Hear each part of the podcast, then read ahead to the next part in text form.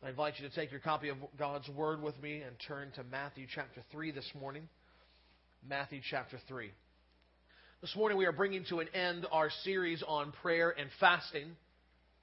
And my hope is that the recent weeks have opened up new vistas for you in terms of your walk with God. My hope is that you have been encouraged with the reality of a spiritual discipline that on the surface seems like drudgery, but is really meant in the end to lead you into deeper joy. It is this practice that leads to joy because, as we have seen over the past few weeks, fasting is not an end in itself. The goal isn't simply to give up eating or some other activity just for the sake of giving it up. We have said that fasting was the means to the end of spending more time with God. Fasting is a way of seeking God more deeply and more intently. It's a way of having more of the giver and less of his good gifts. This is why, even in the title of our series, we have put prayer and fasting together.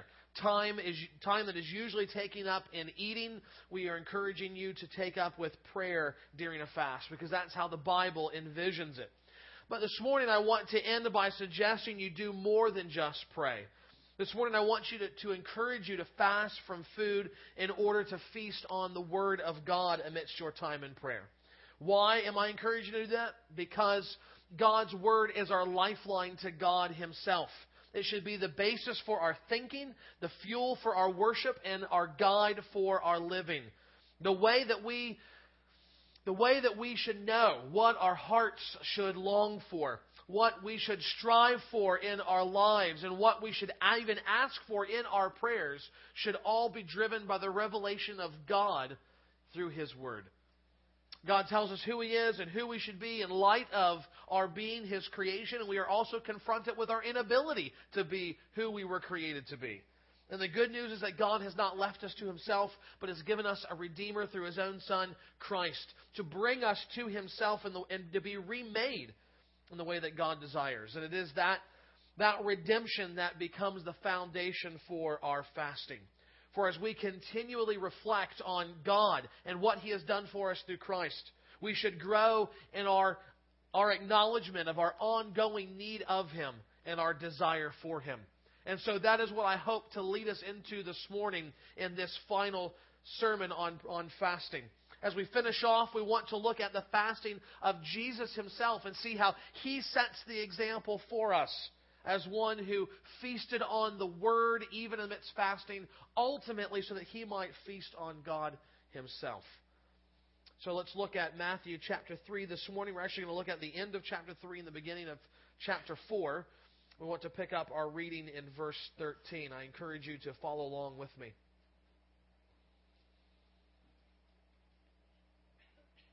Then Jesus came from Galilee to the, to the Jordan River to John to be baptized by him. John would have prevented him, saying, I need to be baptized by you, and do you come to me? But Jesus answered him, Let it now be so, for thus it is fitting for us to fulfill all righteousness. Then he consented. And when Jesus was baptized, immediately he went up from the water, and behold, the heavens were opened to him, and he saw the Spirit of God descending like a dove and coming to rest on him. And behold, a voice from heaven said, This is my beloved Son, with whom I am well pleased. Then Jesus was led up by the Spirit into the wilderness to be tempted by the devil. And after fasting forty days and forty nights, he was hungry. When the tempter came to him and said to him, If you are the Son of God, command these stones to become loaves of bread.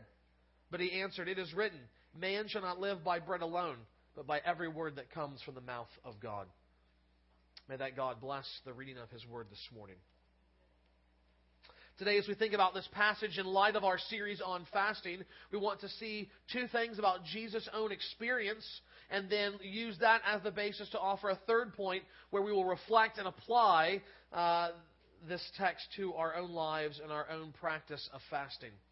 The first thing that we need to see is this we see in this passage the fulfillment of a son. The fulfillment of a son. In the context of Jesus' fasting and temptation, he has experienced his baptism. And his baptism is not like the baptism that we experience today. For when we are baptized, we are publicly professing our faith in Christ. We are declaring visibly to those looking on our union with him by faith. We are identifying with him. When Jesus was baptized, it was the opposite. He was baptized in order to identify with us. Just a couple of months, we will go through an election process whereby we will select for ourselves by way of ballot vote individuals that we hope will go and represent us to government. That means ideally, they will go on our behalf, the people that we have chosen, and they will represent us in such a way that when they make decisions and cast their votes, it is as if we ourselves are there. As if we are voting for those things because they will be uh, making decisions in light of our values because that's who we have elected. That's, that's the plan.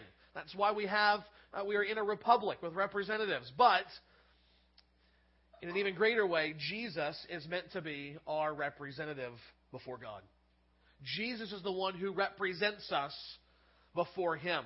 And He does that not because He shares our values, not because He's going to do what we would do, but just the opposite. He has done everything that we could never do, nor would we choose to left to ourselves. He has perfectly obeyed God. He has always done what is right, and even in himself and of his own being, he is perfectly righteous before him. Therefore, when Jesus was baptized, he was baptized as our substitute, as the substitute for the people that he would save. It was not for himself that Jesus died on the cross under God's judgment and rose again to life by God's power. He did that for us. Thus, while people were coming to John to be baptized as a sign of their repentance and preparation for the coming of the Messiah, Jesus had nothing to repent of. Instead, he stood in the place of us who need to repent before God in order to receive the salvation won by Christ and enter into a forgiven fellowship with God. Jesus was baptized in order to identify with us and be our substitute. And notice what God says from heaven at his baptism, verse 17 This is my beloved Son, with whom I am well pleased. God declares Jesus to be his son. More than that, a beloved son, still yet, a son with whom he is well pleased. Now, th- this has massive significance for not just Christian theology, but specifically for the Gospel of Matthew. Remember who Matthew is written to. He is writing to his Jewish brothers and sisters to show them that Jesus is the fulfillment of the promises of God. He is the long awaited and hoped for Messiah. And therefore, as he is writing, this theme of fulfillment is prominent. Matthew begins by showing Jesus' fulfillment of direct prophecies. God says, This is who's going to come, this is how he's going to come. And Matthew says, Jesus fulfilled those promises. So at the very beginning, chapter 1, through genealogy, he shows that Jesus is a son of David just as promised by God in 2 Samuel 7 by his virgin, virginal conception. Jesus comes in fulfillment of Isaiah 7's promise of God being with his people by his birth in Bethlehem. Jesus fulfills the prophecy of Micah 5, where God promises a shepherd for his people. But then we hit chapter 2, and Matthew shifts gears on us. You see, Jesus' parents fleeing Egypt for a time to escape the killing of the Hebrew children by Herod, who has heard about this king who was born and is jealous for his own power and therefore decides to wipe out any potential threat. God speaks to Jesus' parents, tells them, leave. They go to Egypt and they come back. And Matthew says, this fulfills the words spoken by the prophet Hosea, where God says, Out of Egypt I called my son. Now, if you read the Bible the way you're supposed to, and you got a little footnote that tells you, even though you're supposed to be so familiar with the Old Testament, you know exactly where that is. Uh, you, you, you read the little footnote, and says, oh, that, that's in Hosea. So you flip back and you read the chapter of Hosea, and suddenly you realize, what? And you read back in Matthew 2 and you read back in Hosea and say, what is going on here? Because in the context of Hosea, there is nothing about the Messiah. God is not making a prediction about the Christ who is to come. Instead, he is recounting the history of the people of Israel. He is saying that it was out of Egypt that he called his son. That is to say, this, this orphan child laying filthy and naked in the road, and he, and he called this child, he rescued it out of Egypt and cleaned it up and made it his own son. How in the world does Jesus coming for a brief time out of Egypt back into Israel, how does that fulfill that promise? Well, some people say it doesn't. They simply say Matthew made a mistake. Matthew is wrong. And that we should not seek to read the Bible that way. Some people say that. I do not. I think Matthew knows exactly what he is doing. In fact, he's teaching us how to read the Old Testament the right way. What he is showing us is that God has not just fulfilled specific predictive promises in the coming of Jesus, but that the very life and law of Israel has been a promise of the Messiah, and Jesus has in fact filled that promise. In other words, Jesus comes not just as the perfect Savior, but as the perfect Son. Just as the people of Israel was collectively the Son of God, God's child, so now Jesus comes as the embodiment of that people. He is the good and better Israel. He is the Son who never fails to love and obey his Father. Therefore, he is the beloved Son with whom God is well pleased. Israel was beloved. Amazingly so. Graciously so. But God was never well pleased with them in the way He was Jesus because they failed over and over again to love and obey Him. When God says, This is my beloved Son with whom I'm well pleased, He is affirming that Jesus succeeds where Israel failed as God's Son. And therefore, Matthew is highlighting that Jesus fulfills not just the individual prophecies, but he fulfills the, the themes, the hopes, the desires, all everything that is built into what God has done in the past. All of it has been pointing forward to who Jesus is going to be. And that theme of fulfillment ultimately carries over right into the next chapter when we read Jesus was led up by the Spirit into the wilderness to be tempted by the devil. And after fasting 40 days and 40 nights, he was hungry. What happened when Israel came out of Egypt? What happened when God called his son out of Egypt? 40 years of temptation and sometimes hunger in the wilderness. Likewise, now in this shortened period, Jesus, as it were, reenacts and fulfills that period of testing, not over 40 years, but over 40 days. And that includes even the testing of hunger that God put on his people. And so, now we look at the second thing we want to see from our text this morning, and that is this the fasting of a Savior. We saw the fulfillment of a son, now we see the fasting of a Savior. Israel's hunger was imposed on them, while Jesus' hunger was voluntary. But we'll see in a minute. God intentionally let Israel go hungry for a time. Jesus, however, takes the hunger upon himself. We are told explicitly he is fasting. Now, if you just don't have money to buy food, that's not fasting. That's just called poverty. Okay? Uh, bad luck, unfortunate, whatever people want to call it. Fasting is self imposed, it's a voluntary giving up of things. So, why did Jesus voluntarily go without food for 40 days? It's actually something of a great irony. Uh, that Ma- and Matthew loves irony. If we had time, I would show you 10 or 12 ironic themes that, that go throughout his gospel. We don't have the time, though. But just think about this. Think about today. In, in every context that I can imagine, and maybe you can correct me at the picnic and think of another one, but in every context I imagine, when we prepare for some great event or struggle, we marshal our resources. We, we bring everything together for the event. So, in preparation for war, soldiers and ships are mobilized, aircraft and artillery are made ready. In preparation for some sporting event, the players do only light drills and they uh, get rest and sometimes even carb, lo- carb load to ensure they have all the energy and stamina and strength that they need for that event. But Jesus does the complete opposite of all that. He is getting ready for a life of ministry. That ministry begins by enduring temptation, even as Israel endured temptation. He is about to go into spiritual combat with Satan himself. And how does he prepare for that? By fasting. By fasting. Think about, think about what's happening here. The stakes could not be higher. Not just for Jesus, but for us. One pastor says, Here is Jesus standing on the threshold of the most important public ministry in the history of the world. On his obedience and righteousness hangs the salvation of the world. None will escape damnation without this ministry of obedient suffering, and death and resurrection. God wills that at the very outset, the ministry be threatened with destruction, namely the temptations of Satan to abandon the path of lowliness and suffering and obedience. And how does Jesus spend his first 40 days getting ready for that first massive temptation? A, a, a, an encounter that is not only going to be momentous, but potentially devastating if he does not succeed. How does he prepare? By fasting. And his humanity, Jesus is laying aside every resource at his disposal. He's wandering around the wilderness for 40 days, only drinking water, probably getting terrible sleep. Why did he do this? To reveal the power of God. To reveal the power of God. Look at the temptation in verses 3 and 4. Matthew says, The tempter came to him and said, If you are the Son of God, command these stones to become loaves of bread. Satan immediately jumps on what has just happened at Jesus' baptism. God has announced, This is my beloved Son. And now Satan says, Act like his beloved Son. Act like his beloved Son. If you're really the Son, you don't need to be hungry. You, you, don't need to, you don't need to be here wandering around for 40 days with only water. Turn these stones into bread.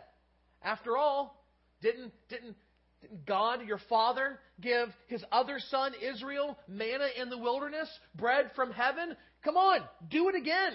Do the manna thing. Ask God, He'll do it for you. He's your heavenly Father. How does Jesus respond? He quotes from Deuteronomy chapter 8. Verse 4 Jesus answered, It is written, Man shall not live by bread alone, but by every word that comes from the mouth of God. Jesus quotes from this passage not just because he's hungry, not just because he hasn't had any bread, but rather because this is the passage from Deuteronomy that tells us why God allowed them to go hungry in the wilderness, why he gave them manna instead of real bread. Now, just as a side note here, so this is like footnote one. Every time Jesus faces temptation from Satan in this encounter, he quotes from Deuteronomy. Though we are not Israel, though we are not under the law of Israel, we follow the law of Christ, Paul says. It is clear there is still good, rich, spiritually edifying theology to be found in Old Testament books like the book of Deuteronomy. If Jesus didn't neglect them, then neither should we. So, tolle lege, take up and read. All right? End of side note. Deuteronomy chapter 8 again. Why is Jesus quoting from this? Well, again, God explains in Deuteronomy 8 why he allowed Israel to go hungry. Listen to what he says. Moses says this You shall remember the whole way the Lord your God led you these 40 years in the wilderness. That purpose, that he might humble you, testing you to know what was in your heart, whether you would keep his commandments or not. And he humbled you, and he let you hunger. And he fed you with manna which you did not know, nor did your fathers know, that he might make you know that man does not live by bread alone but man lives by every word that comes from the mouth of God. Know then in your heart that as a man disciplines his son, so the Lord God disciplines you. Like any parent, God could have spoiled his son Israel. He, he could have given them everything that they wanted whenever they wanted. He could have given them bread. He could have given them a, a feast. But that wasn't what was best for them giving them everything they wanted, spoiling them, was not what was best for them. God knew, even as He knows now, that what is best for His people is for them to learn to trust Him. For them to learn to trust Him. And, and here's the reality, friends God may put some serious damage into your life in order to get you to learn that lesson. He may literally allow you, literally allow you to go through hell and high water if it gets you to actually lift your eyes up to Him and trust Him more than anything else in this world. That's what He was doing with Israel. He wanted to humble them and let them hunger before he gave them even the manna from heaven, that they might learn that they don't live by bread alone, but by every word that comes from the mouth of God. And quoting these verses, Jesus is saying to his tempter, Don't you know that God loves all of his children? And because he loves them, he lets them go through pain and want so that they will understand he is worth more than anything else in this life. Therefore, it doesn't matter if it's easy. It is right to obey God, therefore we will do it. But more than that, God will provide us what we need to obey Him. God will give us the strength to endure the struggle. He will be our safety in the storm. Therefore, we should trust God. We should draw close to Him and trust on every word that comes from His mouth. And now, as our perfect Savior, as our substitute, after this 40 days of the successful uh, overcoming of temptation, Jesus does not just know that intellectually. He doesn't just know that as a point of theology he read in a book somewhere. He knows that experientially through fasting. He has willingly given up his father's gifts to have more of his father. He has battled the temptations of the enemy by drawing near to God in humble dependence upon him. He has gone 40 days without food and comfort to know and to show that God gifts, God's gifts are good, but God is better, far better. In the end, Jesus used fasting as a weapon to triumph over his spiritual enemy and fulfill all righteousness that he might be the perfect Savior. Now, when we think about these things, we think about who Jesus is and how he fasted, why he fasted. What can we draw out of by way of implications for our own life? Here we look at the third thing, and that is this the feasting of the saints. The feasting of the saints.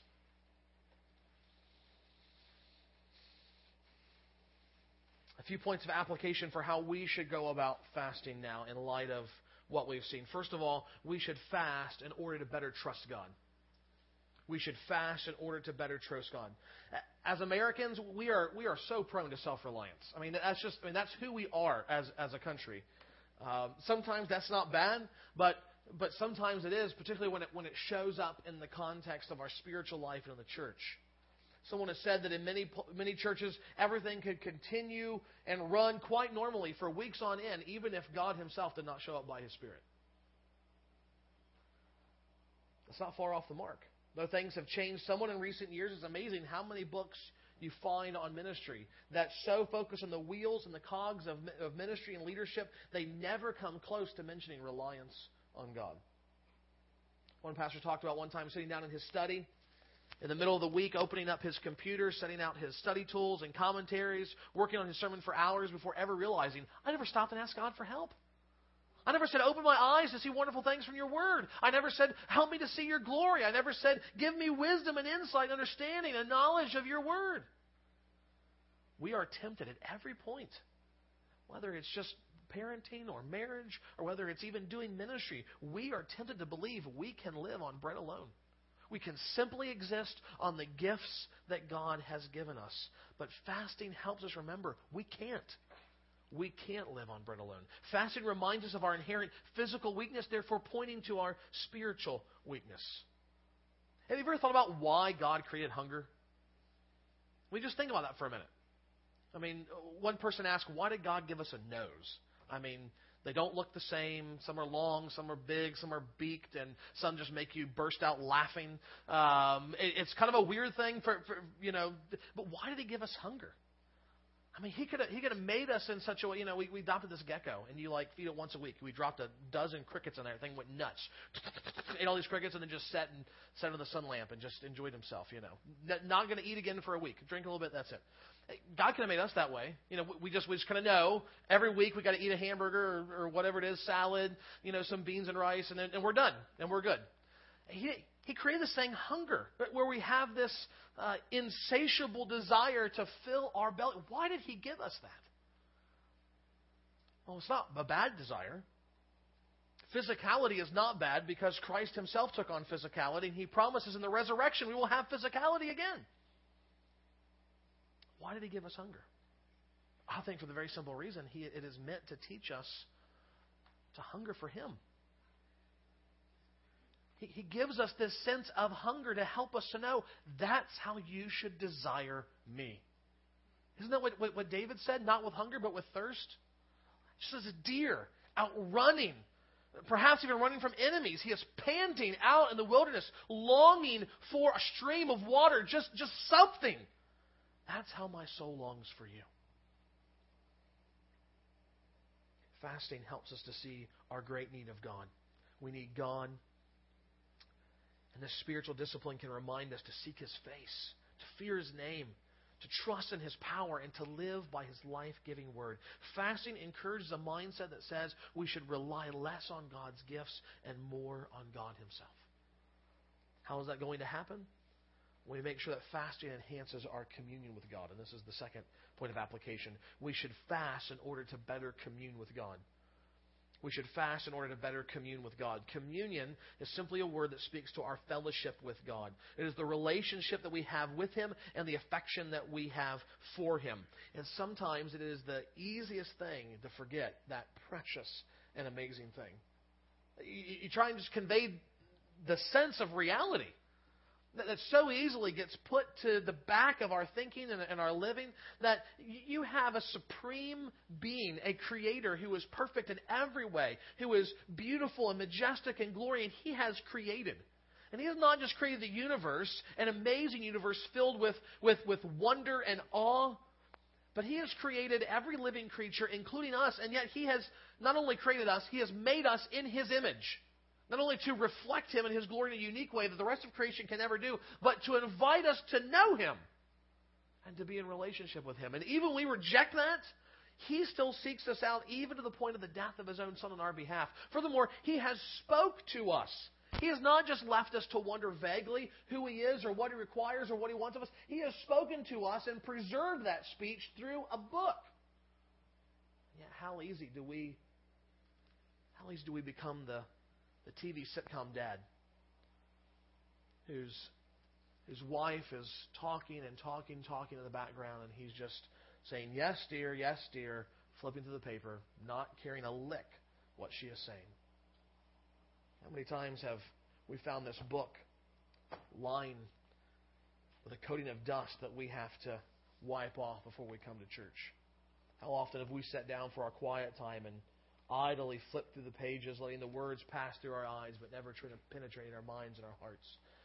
How many times have we maybe read the chapter, clicked it off our, our list of devotional time, but never bothered to think, how should this change my life, and call out to God for the grace and the transformation that we need?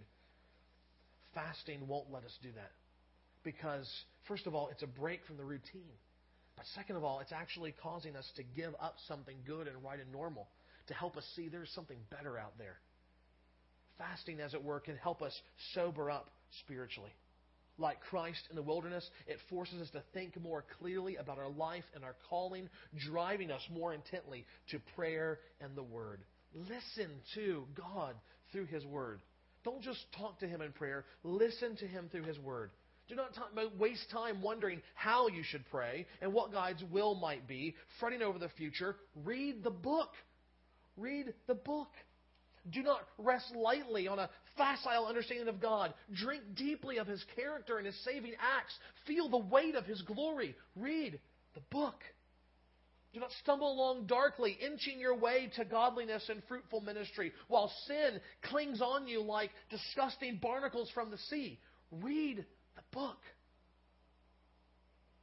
The great Puritan preacher Matthew Henry says that fasting is meant to put an edge upon devout affections, to quicken prayer, to increase godly sorrow, and to alter the temper of our minds and the course of our lives for the better. In other words, fasting is meant to improve our communion with God. And in doing so, we will find that we will live better for God. We will live holy lives. Therefore, the third thing fast in order to better live for God. Fast in order to better live for God. Remember, the wilderness experience for Israel and Jesus was meant to reveal where their hearts were. It was meant to reveal their greatest love. For Jesus, it revealed a heart consumed by God, by a love for God. And for Israel, it revealed a heart driven by their bellies. You have, in the course of just a few chapters, a people who are crying out desperately to be saved. They don't even know what God they're crying out to. They're crying out desperately to be saved from the oppression of Israel, from beatings and from, from slavery and from, from and, and, from no food. And when God does that, it is only a short while between before they're saying, "Where's the Where's the fresh meat? Where's the onions and the leeks?" Boy, Egypt was so great. What? Egypt was so great. Why? Because they had a little bit of food.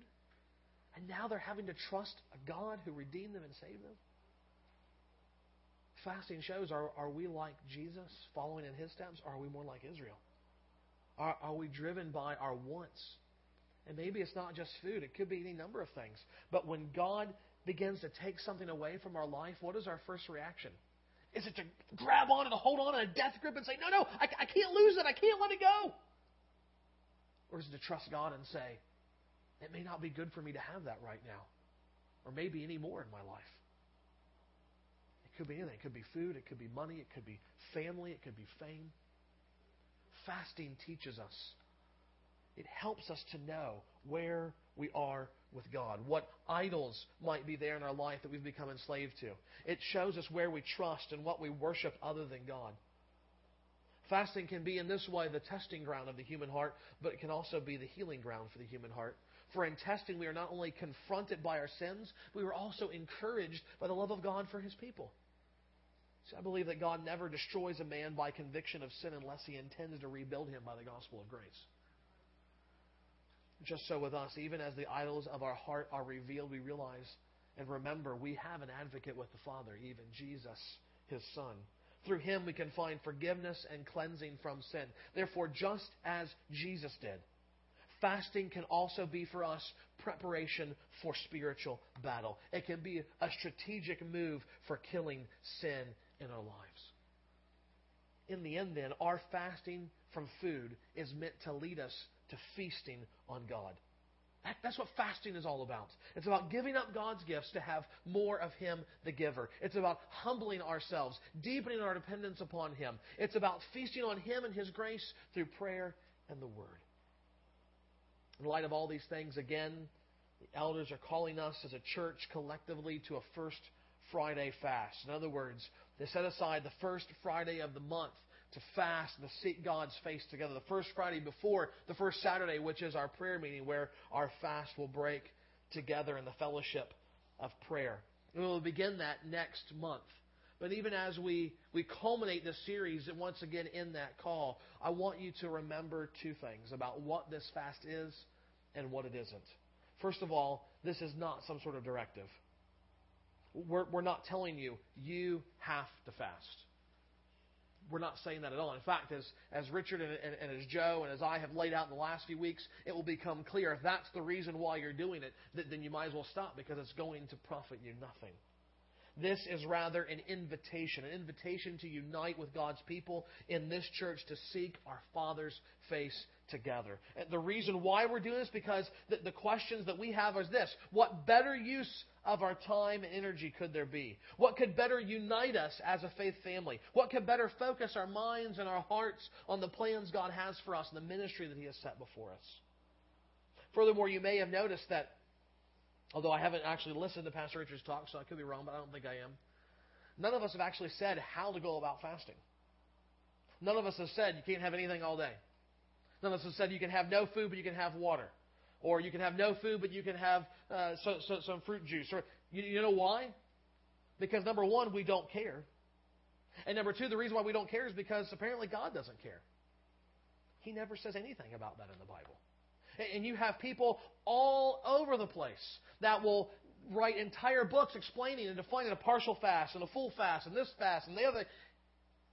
Frankly, they're all just Pharisees if they're getting caught up in those details because God doesn't care about the details. Consider when Jesus talks about giving and he talks about praying and he talks about fasting.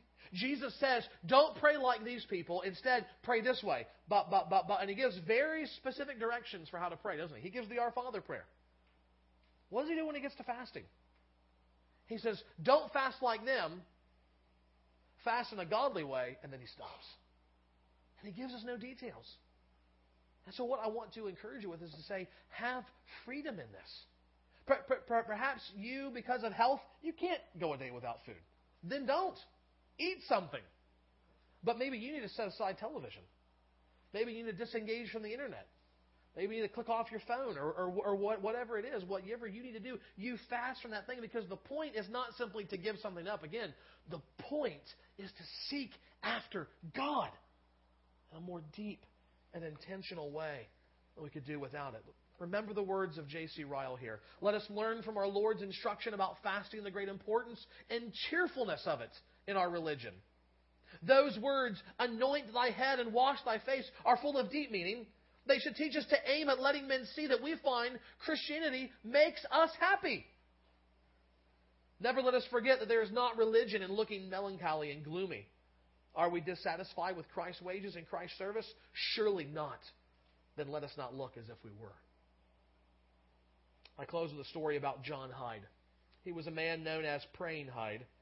He was an American missionary who went to India in 1892, and in the struggle of the mission field, God withheld fruit, evident fruits. He, he saw very little to no conversion, And God did that. Why? Because it turned Hyde into a man of prayer. A man who spent hours upon his knees, desperately crying out that God might bless the gospel and save souls.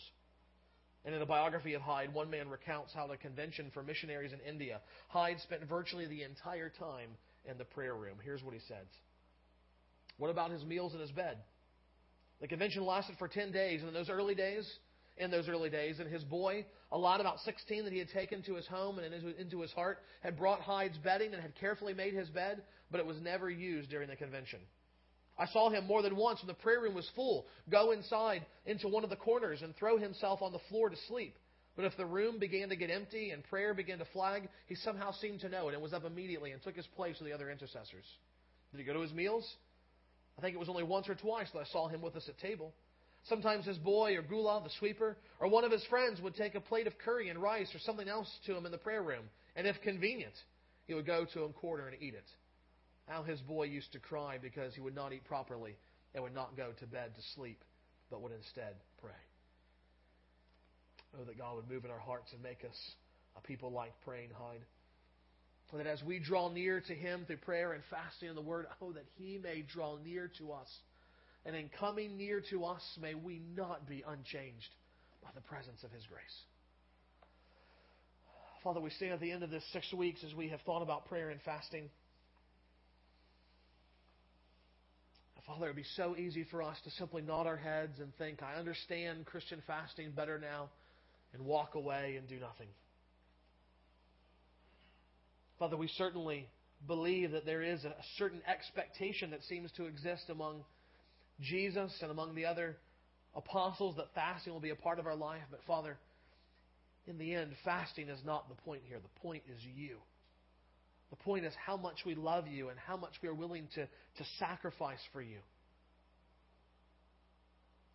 God, there are things that we can't fast from, like jobs. But Father, there's so much that we can give up in pursuit of you. Father, these things aren't bad. They're good gifts that you've given to us. A job is a way to have money to provide for our family and to, to help others and to do ministry. But God, we know that you are better than any of the gifts you've given to us. Father, as a shepherd of this people that you have put in place, along with two others, it is our desire to see us together as your body, to desire you more, to seek you more, spend time with you more. That we might come to treasure you above all things, God. And you have shown us even through your Son. Fasting is simply one way to do that. So, God, may we not go away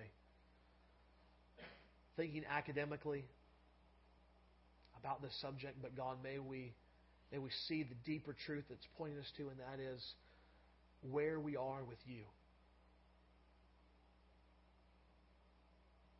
God, humble us.